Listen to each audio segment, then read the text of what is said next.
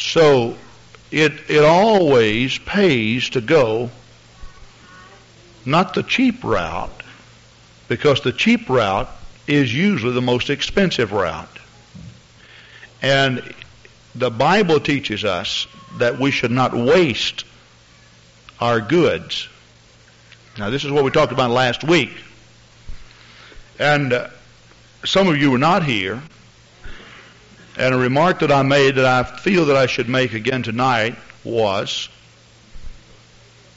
if you fail to keep up that which God has given you, it is a definite indication of a non thankful spirit.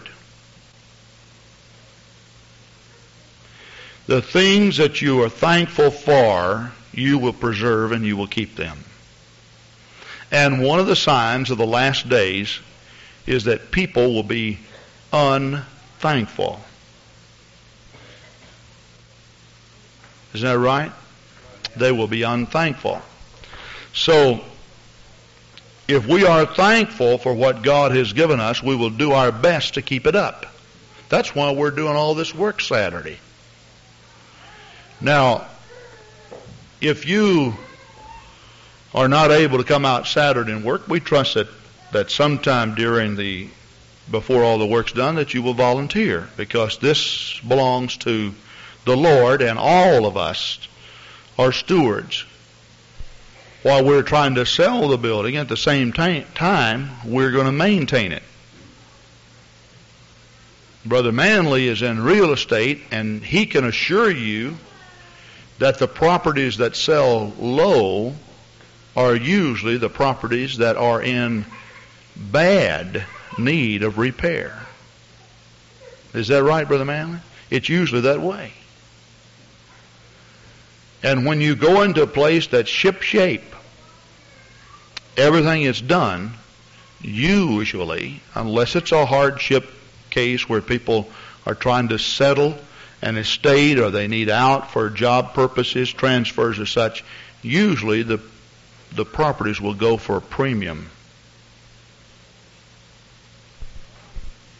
And it all is an indication of how we really feel about what God has given to us. Now, we don't want to go overboard and spend all of our time and become literal servants to materialistic gods.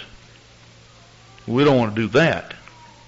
But at the same time, we want to be practical because we understand that a well maintained life and a well maintained uh, whatever it is that you're a steward over is really the least inexpensive.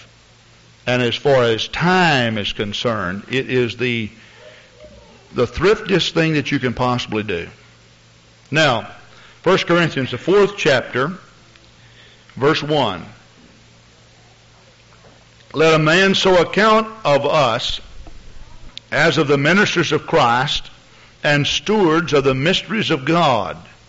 Moreover, is required in stewards that a man be found faithful. Now, stewardship is a matter of managing what God has given you. If you don't have much, that's irrelevant. Just manage it. If you have much, that's still irrelevant. Just manage it and be thankful for what you have and do the best that you possibly can with it. Now, we want to talk tonight about the word thankful. All right? Not thankful, but faithful. Moreover, is required in stewards that a man be found faithful. Let's say that together. Faithful. Let's say it again. Faithful. Faithful. now, Galatians 5 the fruit of the Spirit, one of those is faith. In Galatians 5, as Paul begins to describe the fruit of the Spirit, he speaks of faith.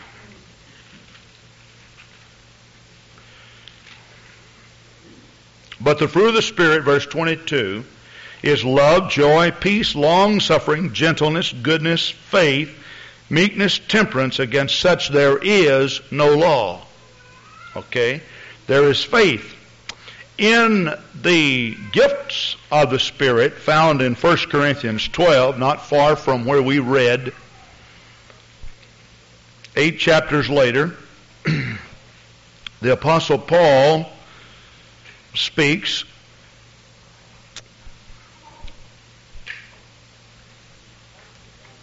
and he talks about the gift of faith. Verse 8, for to one is given by the Spirit the word of wisdom, to another the word of knowledge by the same Spirit, to another faith by the same Spirit, to another the gifts of healing by the same Spirit, to another the working of miracles, to another prophecy, to another discerning of spirits, to another divers kinds of tongues, to another the interpretation of tongues.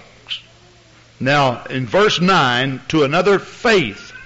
Now we have faith as a fruit and we have faith as a gift of the Spirit. Now, taken in the context, and I'm not trying to twist the scripture, God would forbid, God forbid that I would try to do that. But in the context of the fruit of the Spirit, the, the word faith that's found here could be translated faithful. Gentleness, goodness, faithfulness. Now, the Lord gave us a parable, and I'd like for you to turn there, if you would, with me to Luke the 18th chapter, and I have recently heard this parable spoken of by some minister of our congregation. I'm not for sure. Maybe it was Brother Felix who was talking to me about it, or maybe I heard him preaching on it. But the parable of the unjust judge. Now, the Bible tells us that the Lord spake a parable, and he said men ought always to pray and not to faint saying, There was in a city a judge which feared not God, neither regarded man. All right? And there was a widow in that city, and she came to him saying, Avenge me of mine adversary. Now we want to just stop there just for a moment, and we want to talk about an adversary.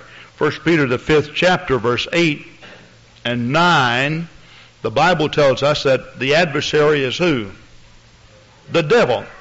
Now, if somebody just turn there and read those scriptures for us, 1 Peter 5, verse 8 and 9. We have quite a few scriptures in this study, so if somebody would read that for us. All right, Brother Brian has it. Stand up, Brother Brian, read it loudly.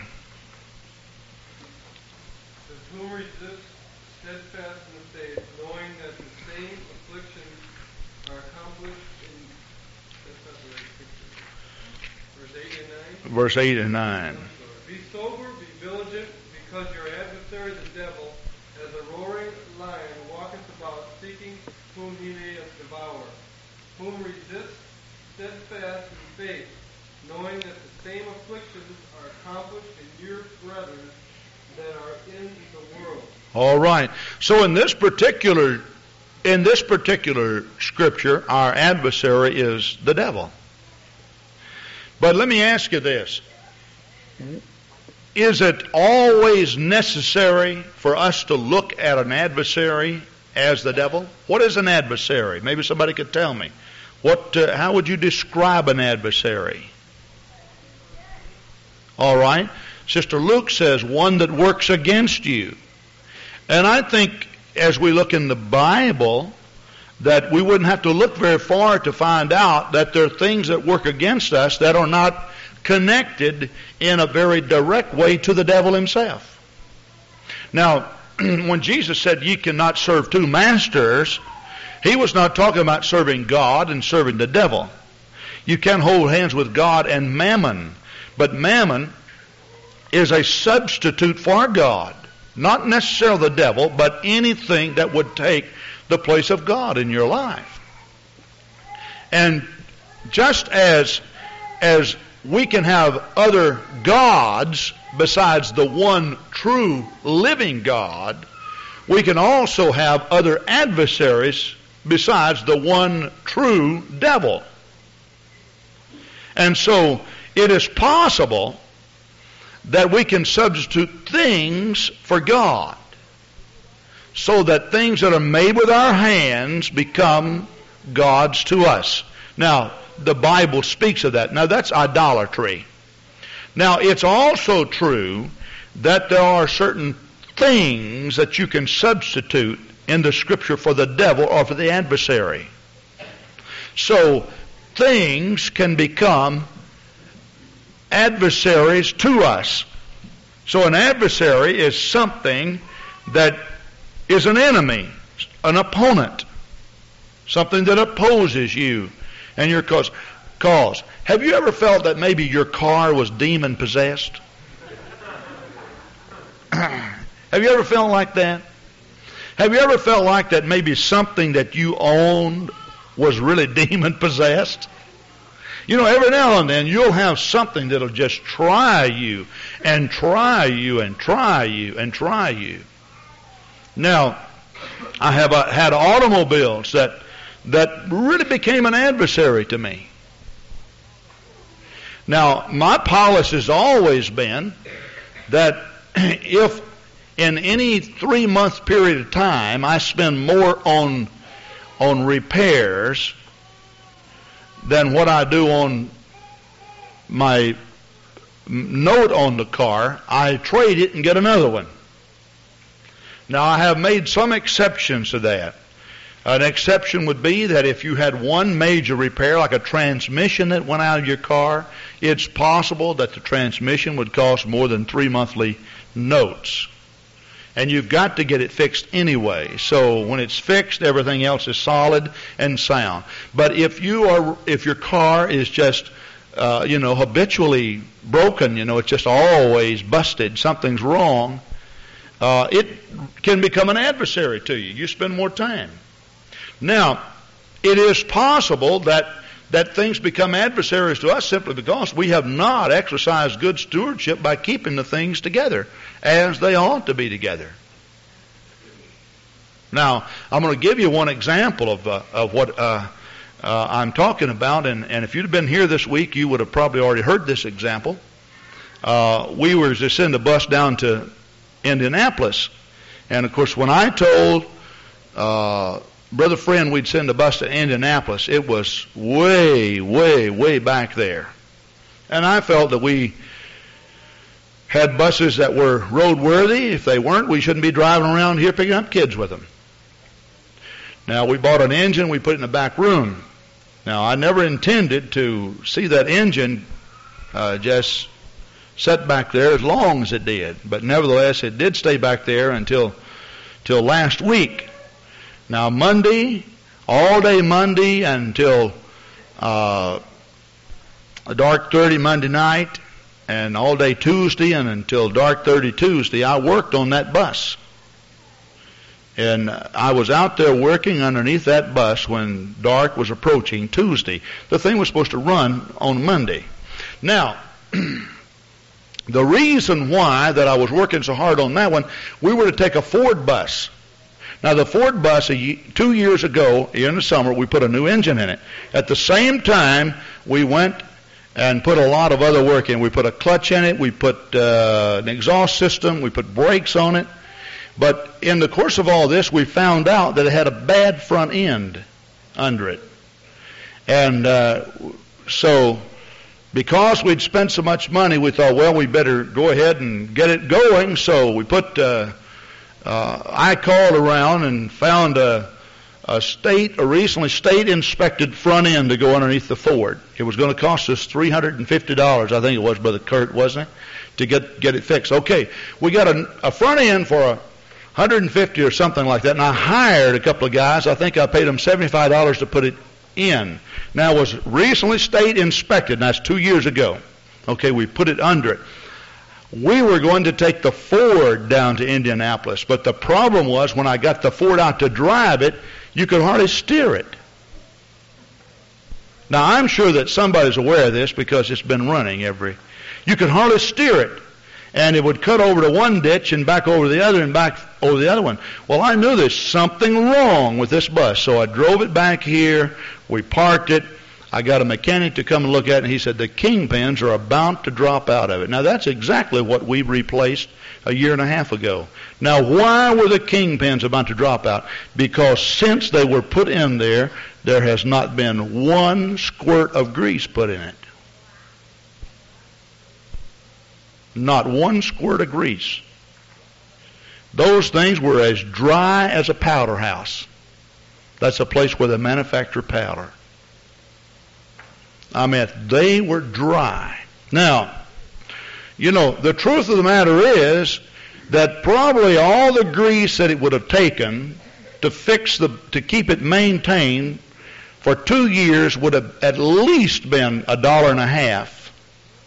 And it would have taken probably no more than 10 minutes to have greased it three times in a year and a half. And the bus would still be running. But now what are we going to do with the bus? I put it in the shop today and it's going to cost $150 to get kingpins put in it. Now you follow what I'm saying? I think that I could have chosen a 10 year old kid in the congregation and drew a picture and sent them out there and they would have known what to do to keep that maintained. It's just poor stewardship on our part that we're letting these buses run down like they are. Now, if you're in the bus ministry and you feel that you're responsible, then sure enough, I'm talking right to you. You follow what I'm saying? See, that is unwise to take offerings and beg for money and then let things run down like that. Well, I got to tell you, this week, that Ford bus and that Chevrolet bus, both of them were adversaries to me. And if they had been my own private vehicles, separate and apart from any connection to you, you know what I would have done with them? In fact, I tell you what I did. I called the wrecking yard and asked the man if he would come and tow them away and give us just X number of dollars for them. I went and prayed and decided I better not do it. See? So, this week I said, well, if I have to do it, I will do it. Because I can't let this get the best of me. I put the GMC in the shop and we got new belts on it and, and got a new uh, exhaust pipe on it. That's all that we could find was wrong with it. It cost $55, but it's ready to run Sunday. The Chevy bus is ready to go, and the Ford bus will be ready to go. It doesn't take a whole lot of time to maintain things, but once they tear up through negligence, now everything's going to wear out. You see, since God put us here on this earth, and since there has been a curse pronounced upon this world and death entered into the situation, everything that we touch will deteriorate. It's going to, it's going down. It's going to die. And there's only one way, only lo- one logical way to stay abreast of things, and that is to do what you need to do to maintain it. Now, what does that have to do with faithfulness? I think you know, don't you? You see, I think that you get the drift. Now, it may sound like that I, I'm coming across real hard on these buses and everything, but, but uh, maybe when we're finished, maybe for a while, till the Lord inspires me with another message like this, maybe they'll get greased and get fixed and, and such. And I have to do this every now and then to keep my sanity, see? Now, if you notice what happens, notice this. Avenge me of mine adversary. And he would not for a while, but afterwards he said within himself, Though I fear not God, nor, nor uh, regard man, yet because this would have troubleth me, I will avenge her, lest by her continual coming she weary me. Now, notice what happens here. Verse 7 And shall not God avenge his own elect, which cry day and night unto him, though he bear long with them? Verse 8, and listen to this verse. I tell you that he will avenge them speedily.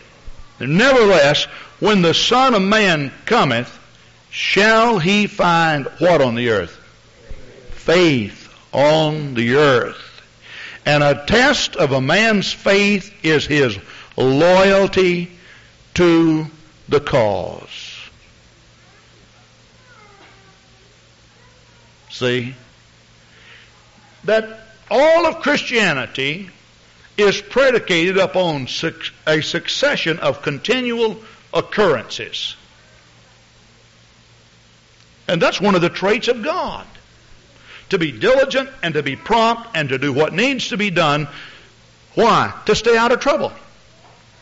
Because if you don't, after a while, you're going to have so many adversaries. You know, the dishwasher doesn't work. The commode keeps running and leaking water. The basement leaks because I didn't fill up that hole outside. You know? I didn't have time to fix that roof and the garage door keeps falling down. And every time I walk across the floor in a certain place, it squeaks. I can't open this shade because there's a rip in the screen and the flies come in. And there's so many things you can't do and you feel so bound. Why? Because you have not maintained your life. And for sanity's sake, you've got to be faithful. I think this is why Peter or Paul was saying, moreover, is required in stewards that a man be found faithful. Faithful. Let's say it together. Faithful. Say it again. Faithful. Now, things can become your adversary. And a well run life is naturally run by a faithful steward. And Jesus said, When the Son of Man cometh, shall he find faith on the, on the earth. Now, what I want to do, I want to talk about faithfulness and I want to talk about faith just for a moment. Now, faithfulness is associated more with what you do externally. See? Whereas faith is an element of belief, something that's internal. But faithfulness uh, in, involves your, your diligence or your promptness to the feelings that you have inside of your heart. Now, if you will turn with me to James, the second chapter, and I have preached from this chapter so many times in my ministry, but I do think it's a very beautiful parallel with what we're talking about. Verse 14 of James 2, What doth it profit, my brethren, though a man say he hath faith and hath not works? Can faith save him? If a brother or sister be naked and destitute of daily food, and one of you say unto him, Depart in peace, be ye warmed and filled, notwithstanding ye would, uh, uh, notwithstanding ye give them not those things which are needful to the body, what doth it profit? Now notice this, verse 17. Even so faith, if it hath not works, is dead being alone. Now the parallel, I said the parallel, the example that he gives is this, verse 18. Yea, a man may say, Thou hast faith and I have works. Show me thy faith without thy works. I show you, uh, I will show thee my faith by my works. Thou believest that there is one God, thou doest well. The devils believe and tremble. In other words, they have a basic knowledge that there is a God. That's what he's saying. They have a basic knowledge that God supplies needs. The devil knows all of these things. But you see, he does not act according to his knowledge. And so as a result, just because you know certain things, it won't save you. That's what he's saying. Now, faith without works, he said, is dead. Verse 20. But wilt thou, O vain man, that faith without works is dead. But without know, O vain man, that faith without works is dead. Now, when he uses the word death, death literally means separation. That's what death means. If you look up the phrase in the Greek, you will find that the word death actually means separation. Now, why then does the word death mean separation? Because when the body is separated from the spirit of man, when the spirit goeth back to God which giveth it, it brings about a condition that is totally lifeless and chaotic. And one of these days we will all experience it. Our spirit will go back to God that gave it to us. And when your friends march around and view your body, they understand that a separation has occurred, that pulsation has left the body, and that a, a real separation has occurred. Now, when James says that faith without works is dead, now that's exactly what he's saying. That if we expect life in God, it must be coupled together with a unity of an inner knowledge and outer action. And if for some reason you believe certain things and you don't do certain things, he says you're no better off than the devil. Because he knows certain things, he just doesn't do it. So he says, now, if you think that just an inner knowledge of something will save you, he said, now you're mistaken. Just believing will not save you. Because an inner belief without an act, outer action is death. In other words, separation. Just like the body. When the spirit leaves the body and goes back to God that gives it. What happens to the body then? The body is lifeless. It's time to bury the body. It's time to uh, expose of the whole thing or dispose of the whole thing. It's get it out of the way.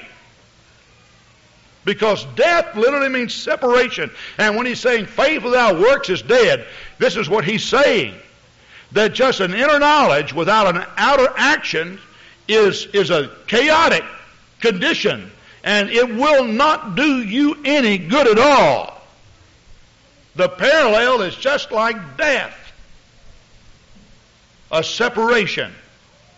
Now, faith without works, James says, then is dead. Death does speak of the separation, the soul and the spirit that leaves the body. So faith operating on its own without works totally brings about a, a, a valid or invalid situation as far as God is concerned. You know, you can't just sit down, that's what he's saying, and say, well, I believe, and this is important, and that's important, and you don't do anything about it. He said, now that doesn't work. You're kidding yourself. It, it's like the test of love and, and children. What does, what does Paul say about mothers and fathers who will, who will uh, chastise their children? He said, now, if you take your child and when your child does wrong, if you'll correct him, that's a true sign that you hate him. Is that what it says? Oh no, he said that's a true sign you love him. And if you stop correcting him, while you may say, I love him too much to hurt his feelings, I love him too much to make him cry, I love him too much to spank his little bottom.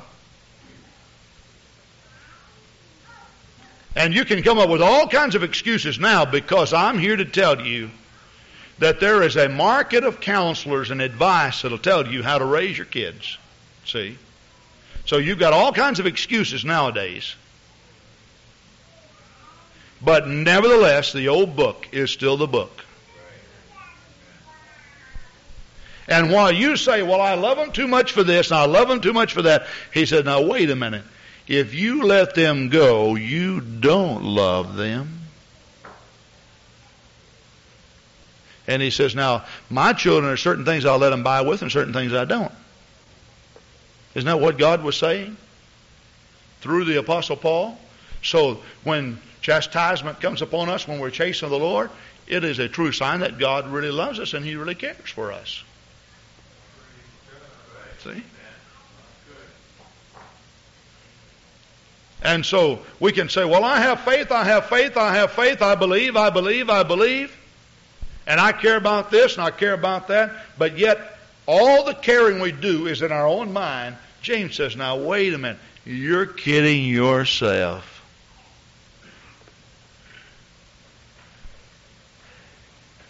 You're just kidding yourself. And we find this pattern throughout the Bible. People receive the baptism of the Holy Ghost after they're baptized in Jesus' name. And they're baptized in Jesus' name as a test of their faith to God. They go do it. Now, let's move on just a little bit further. So you see, both the gift of faith and the fruit of faithfulness are needed in our lives. An inner faith that causes us to be faithful brings about quick vindication from the adversary. Now, it doesn't make any difference whether it's a spiritual battle you're fighting or a physical one. I see very little difference. If you don't maintain your spiritual life by praying every day, what's going to happen? The devil's going to jump, right on your back. And if you're running some machine every day and you're not oiling it and greasing it and doing what you need to do, what's going to happen? The thing's going to start slowing down. It's going to start stop uh, performing the way it should. After a while, it's going to become a real adversary to you. Have you ever had a, a lawnmower that you couldn't get started? And you could just crank and crank and pull and pull and pull. Listen, I have pulled lawnmowers till I had blisters on my hands. See? And I think, man, if I can just mow my yard one more time before I have to get this thing fixed. And I'll pull and pull because I'm in a hurry. See, I don't have time to take it to the shop. And I pull and I pull and I pull and I pull, and after a while, I find out, man, I've been working on this thing two hours already. Something's got to give. And all of a sudden, it starts. I mow my lawn, I take it and push it back in the corner. See, I haven't changed the plug in that thing and I don't know how long. Just give you an example. And and the uh, the the points in the thing they never have been changed. And you know a tune-up on a lawnmower is fairly inexpensive. Isn't that right? But every time I get it out, I dread it. I got to pull, I've got to pull, I've got to pull. I keep cleaning out the carburetor. I do everything. I pull out the plug and I take my jackknife out and I clean all the crud out of it and I put it back in there and now it's going to go because I don't have time to take care of this thing. See, I'm a busy person. You're going to find out. Listen, not only could you have had time to take it down to the shop if you were a mechanic, you could have tore it apart and fixed it yourself in less time. Isn't that right? And besides that, when things don't go right, people get what? Frustrated. You ever seen a frustrated person? Just the other day, somebody around the church here, and I could call the name, they walked away from the situation and they didn't know that I heard them, but I heard them say, one, two, three, four, five, trying to cool off.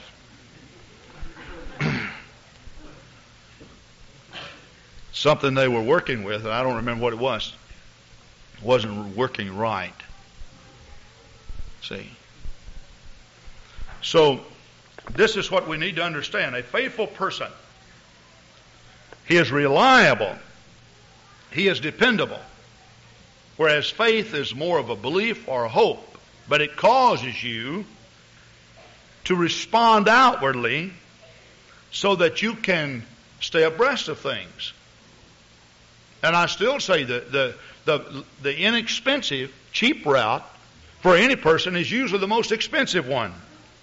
Now, in choosing spiritual leaders, and this is something that I've heard taught, it's something I personally practice, and I, I really do think it's a route to go. And it's probably just the opposite of what you, you would think. If you're choosing someone as a spiritual leader, and we have a lot of spiritual leaders around here, ranging all the way from bus captains to ushers to uh, Sunday school teachers, rest home workers, uh, Bible study teachers, uh, a lot of different uh, personnel we had have and that work in the area of leadership. What is the first quality that you look for? The first quality that you look for in any individual that you want is faithfulness.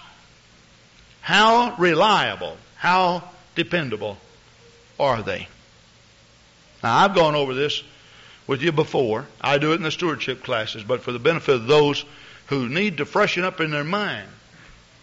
Now, ordinarily, you'd think that if you're looking for a person to do a particular job, you'd look for talent. And I can assure you that if you're looking for talent as your number one priority, you might be right when you choose a talented person, but you have a strong chance of being wrong. But if you look at a person, number one, that's faithful. Now, the others that I put down, they may be changed around a little bit in in in uh, in your particular order of priorities. But number two, I would say that a person must be truthful. They got to have the ability to tell the truth. Now, you may say, well, that goes before faithfulness. Well, you could have a person that be extremely truthful and not, not show up for the job. You know, and I have been, I have noticed this in some people. Some people do not have a complex at all about just calling up and said, oh, well, Brother Grant, I overslept. Now, if you overslept, naturally I wouldn't want you to cover it up, but then some people just, they wouldn't think the second time about not setting the alarm and just oversleeping. And here your appointment that says 9, and here 10 o'clock comes, 11 o'clock comes, and you don't see them. Where are they? Now, see, they're real truthful, but they're not faithful. You can't, you, you just can't depend on them. They'll, they'll tell you the truth, but you can't depend on them. Number three is loyalty. If you are a team member, you've got to be loyal to the team. If you're always backbiting some other team member, then that's bad, isn't it? And you've got to be loyal. And number four, in the list in which I choose spiritual leaders, number four is ability. They've got to have the ability. But now let's just consider just for a moment. Suppose a person is extremely talented. I mean extremely talented. Now we just chose a new choir director, and Brother John, we'll pick on you just for a minute, okay? Let's say, now Brother John Gaminder is presently our choir director. Now, he has the ability. But let's say that he wasn't reliable. Then what would happen? Everybody gets here, they're ready to sing, and no John Gaminder. And then when Christmas time comes, no Christmas musical. That's kind of a custom, you see, we have. See. Special events, well, we just kind of bombed out. We couldn't get it together. Now, he's got the ability. But you see, it's not ability that God's looking for, it's usability.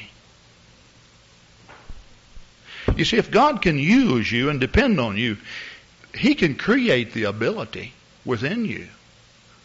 I'm a firm believer that whatever God has called you to, He will qualify you for that. Now, just because you're called doesn't mean you're qualified. But He can qualify you for it if He's called you for it. See, if you meditate upon the Lord, and if God's called you to be a missionary, you can be a missionary. If God's called you to be an editor of a paper, you can be an editor of a paper. If God's called you to be a choir director, you can be a choir director. You may say, but I don't have the ability to be an editor of paper. Well, if, if, if please understand that, that God uses a lot of wisdom in what He does. He doesn't call everybody to be editors of papers. But if He's called you to be an editor, He can qualify you. But God cannot qualify a person that will not make himself available. He can't. So all the ability locked up in an unfaithful vessel will not help God one bit. I am reminded of uh, a situation that we had when I left our church in East Texas to go to Bible college. I a couple of weeks later, after school started, I was followed there by a couple of young men in the church. Now, one of these young men was extremely talented. A very brilliant boy. Preach? Man, he could preach. He was really good. And he was a very close friend of mine. After he got there, his big concern was when the other young preacher got there, I wonder will he stay? Because, well, he's not a good preacher, and he just went on and on and on. Well, he wasn't a good preacher. Tell you the truth, he really wasn't. You know, he's the type preacher that when he preached, everybody wants to stay home. See? If they knew about it. So when he preached, the pastor didn't tell anybody. He, you know, he needed a chance. But he just wasn't good. I mean, there was no guesswork about it. He just plain wasn't good. well, went to Bible school and uh, things were going good, and and uh, this one boy he was getting good grades and such, and every time he'd come over, he said, "Well, I'm I'm worried about Paul." Because his name was Paul. I'm worried about him because I, I'm just amazed that he stuck it out this long. Well, I don't know why, but midterm came. Well, this this one preacher preached so good and everything. He just uh, overnight, Sister Grant and I were just we were flabbergasted. He came over and said, "Well, I'm I'm, I'm going. I'm leaving." Now, he didn't tell us the true reason for leaving, but he told us, he said, well, he said, you know, uh, uh, truth of the matter is, he said, I believe that they have just, uh, I've got about what I need here to, to go start a church. Well, he left and uh, moved to another city, moved from that city to another city and, and uh, around. The other boy, just stayed there and stayed in Bible school. After a while, he graduated. Now, the situation is that the boy who could really preach, when I started my first church in Texas, he came over and preached for us a few times. Could he ever preach? I mean, he could preach, preach. He could move people with his preaching. He could pray in the prayer room. The other boy came and preached for me, and, and really, I hated to see him come home. I started a church in the city where his mother-in-law lived, and I hated to see him come home because I didn't want to ask him to preach, and at the same time, I felt I should. You know, he was a good friend of mine, and his folks were in the church, or his wife's folks were in the church, and he'd get up and, oh, he he just didn't have it. That's it. So, now, since that time, and that was back in the early 60s, they're both still in the ministry. One of them has never pastored, never evangelized.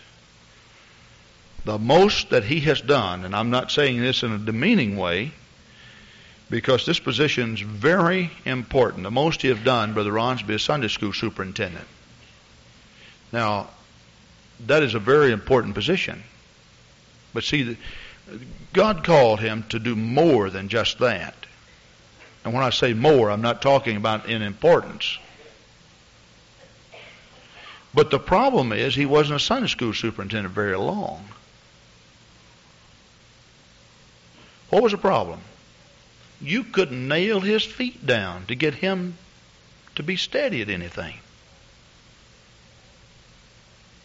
Now, this boy now is in his mid 30s and in all probability, he will never do anything for God. See, he's not doing a thing now. Nothing. The other man went to a nearby city where this one excellent, outstanding preacher lives and took a work. It's not in the state of Texas, in the state of Arkansas. And uh, he's built a new building, running over crowds. He has recently applied for the mission field to become a missionary. What was the difference? One boy, even though he did not have the ability, you could depend on him. If he said he would do something, he would do it and you could depend on him. Always. He was just dependable as day and night. Always there. Always available. He'd come out to work at church when we would wish he'd stay home because he couldn't do anything. I'm serious with you. He was kind of a sissy type boy, and he couldn't do much. And when he'd come out to work, we would find some job for him to do because you just couldn't put him to doing certain things. But that's not true now. In fact, the new building they built, he built a lot of it himself. Where did he get that ability? He made himself available to God. He was faithful. The other boy could build things and preach and you name it, he could do it. What's he doing now? Nothing that I know of. If he's teaching a Sunday school class, I don't even know of that. You think he'll ever be a missionary? Well, if he does, he's going to have to change a few things. The only reason why he's not in a good position in the church now? Because his pastor can't depend on him. Now, you know, it is really sad when you think of it that some people have all kinds of talents and abilities they are never available. Just not available. Just can't do it.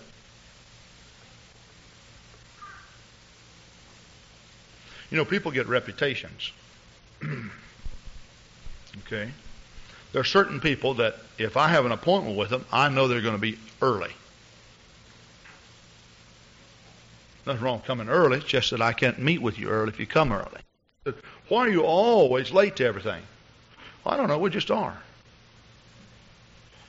And we just rush, rush, rush, rush, rush. I said, you know, if you just eliminate maybe one thing out of your life, just one one hour period of time out of your life and jump from that to the next so that you can do it on time and you stay just as busy as you have been, you'll always be on time for everything else. It Just seems like you're, you're running just one appointment late. So just drop it. Just forget that you even have it because you're not going to show up on time anyway. And just move on to the next one and just stay there and just keep busy all the time. You understand what I'm saying? It may sound a little bit complicated, or maybe maybe it isn't, but but that's, that's the way some people run their lives. And you can not depend on them. Do you know to do the work of the Lord on the face of the earth, it requires promptness, diligence, faithfulness. Doesn't it? And not only that, Paul says, moreover, is required. Required required. Required. Let's say that together. Required. Moreover, it is suggested. Moreover, it is required in stewards that a man be found faithful. Faithful. You know, I hope that I can develop a reputation of being faithful. Now I know that I'm I'm derelict in a lot of my responsibilities and duties. I would I know that. And I told Sister Grant just this week, I said, hon, I'm going to have to do something because I feel that I'm spread out too thin trying to do too much. But the truth of the matter is, I believe in the eyes of God, you are a whole lot better off to do a few things and do them well than you are a whole lot of things and not do them at all. Isn't that right? Because once you say, I will, not only does the church depend on you, but God depends on you. It's the work of God. You see, all of this is not just man's idea, but this is indeed God's idea. And if you're faithful, there are certain things that, that just become a habit in your life. Now, I don't know if you know how the Methodist Church got its name or not, but the Methodist Church really got its name from the founders of the Methodist faith John Wesley and uh, what was his brother's name? What did you say? Charles. Charles. Charles and John Wesley. Do you know how it got its name Methodist? Because you see, they had a mode of operation. They prayed so many hours before they did anything else, and they worked so many hours, and they prayed so many more hours, and they worked so many hours, and when they started the church, it was that way. Everything was clockwork with them. They had a method, and they became known as the Methodists.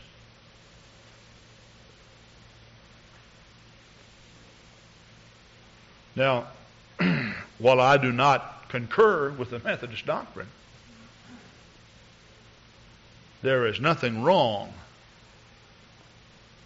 with having a method of operation. Nothing wrong with it. And there, there, there are people that, that uh, never know what they're going to do. Never. If they have awful week and you ask, what are you going to do? I don't know. You usually don't end up doing anything important. What are you doing Saturdays? I don't know. What do you do on Sunday afternoons? I don't know. What do you, you know? And you say, I wonder if I could get you to do this for God. Well, I'm too busy. Did you know usually the real, the people that say they're too busy to do anything don't know what they're going to do from day to day.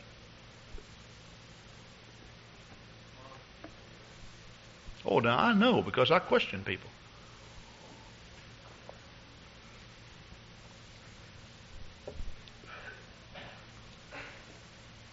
They just don't know what they're going to do, but they're too busy. And you know the reason why they're real busy? Because they haven't figured out yet what they need to do and put it in a schedule and do it. See? And so life, the commodities of life become adverse to us. And they become curses to us instead of blessings. That car God gave me should be a blessing to His kingdom. Don't ever let it become a curse to you. See? Our buses ought to be a blessing to the kingdom of the Lord. Don't let them become liabilities to Calvary Gospel Church. This building is a blessing. Don't allow it to become a curse to us. And everything that you own in life, if you're faithful not to it, but for, to the cause in which it was granted, they become extremely useful.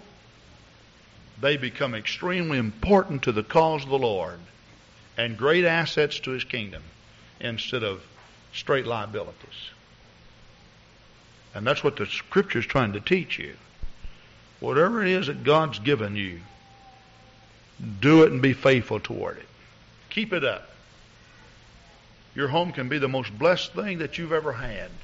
A place to live.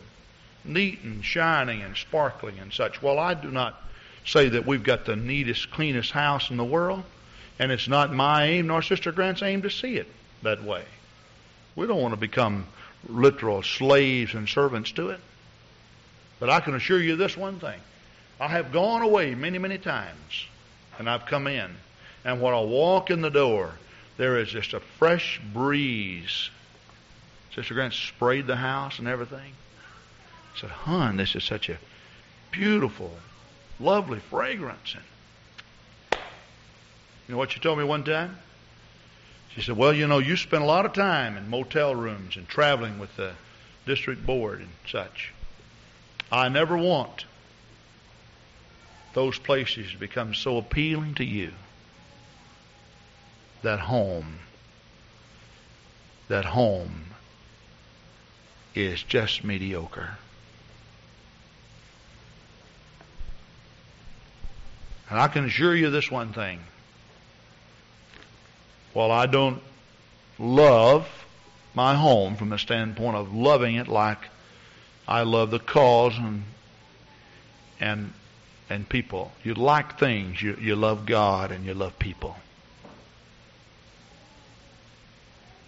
I can assure you this one thing. When I'm away, there's a real magnet that pulls me toward Madison. My wife, of whom I love, and just a beautiful place to to live.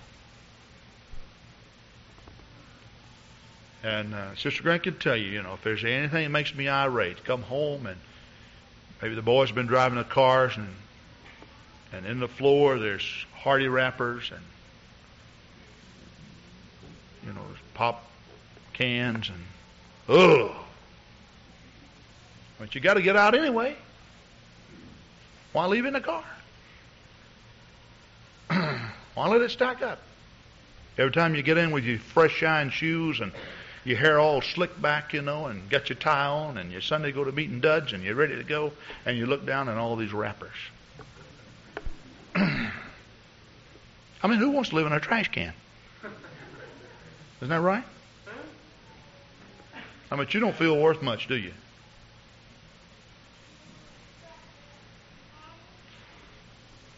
Praise God. You're so quiet tonight. I can hardly believe this. Somebody say, Praise the Lord. All right, let us stand. Praise God. Praise God. Hallelujah. Hallelujah. Now, please understand this. You know, there is a balance in everything. And don't become so rigid that if a paper wrapper is left in your car, you lose your cool. We're talking about continual things. If this becomes a habit, it's always junked up. Always this, always that. You know what I'm saying? Well, you can, you can, you can ride to church or someplace uh, sitting on a hardy wrapper without losing the Holy Ghost. You know. You know.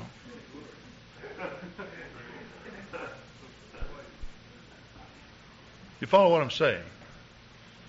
But if you got a leak in, in your in your pipe downstairs, don't don't let it just literally ruin the basement before you get it fixed.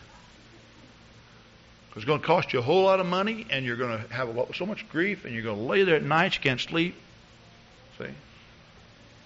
You follow what I'm saying? In other words, run your life in a very diligent manner, and that's what the Lord's talking.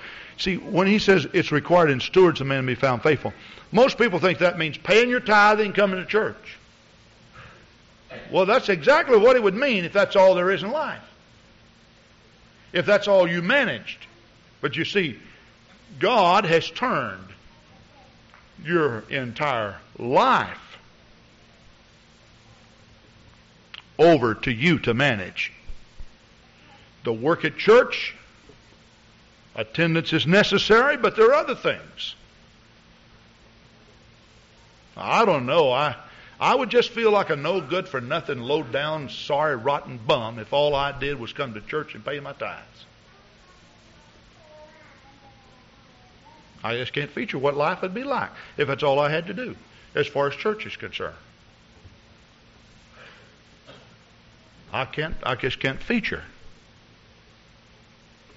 You know, if I were on the pew and you were behind the pulpit, I'd probably run you crazy looking for something to do. I mean, if you expected me to do nothing but sit, I couldn't do it. I can tell you, I just couldn't do it. And even now, when I come to church and I see stuff stacked up, you know, somebody's watered the lawn, they didn't put the hose up, or somebody's working in the back room, and they just pile stuff. Oh. Now, every now and then, I almost lose my Holy Ghost. I got to get in here and pray. I said, oh, oh, it's coming out. I better get in there and pray back in. you know, don't want to have a backslidden preacher come Sunday morning. but you know, this is God's house too, and we are to manage it. And it should look nice. And should be clean and well kept. And people who come should, men especially, should sit up straight and mannerly. Isn't that right? Don't you don't you hate to see somebody slouching? Now you're all been you've been standing. I'm gonna sit.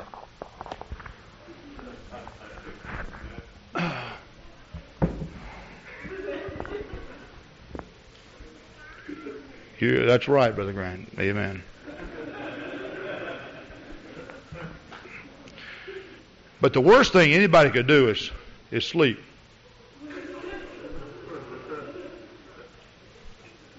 Now, you know what? I'll tell you what would be good education for every person here. If you come up here and sit one night, maybe we should just rotate.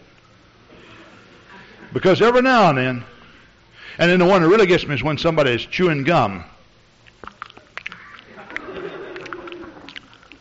Looking all around. You know, and they're not listening to me.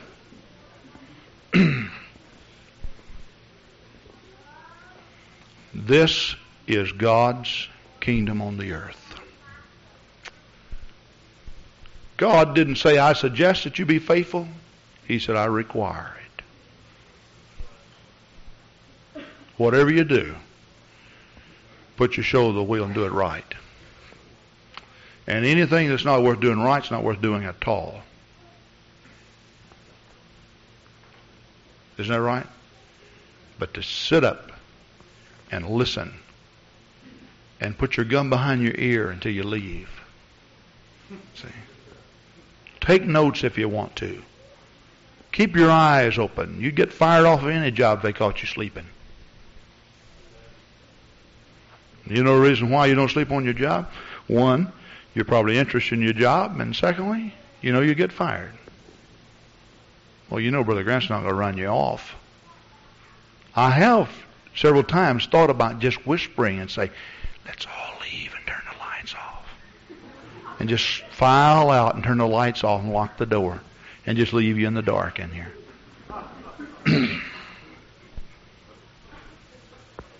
Wouldn't that be great? You wake up, you don't know where you are in outer darkness.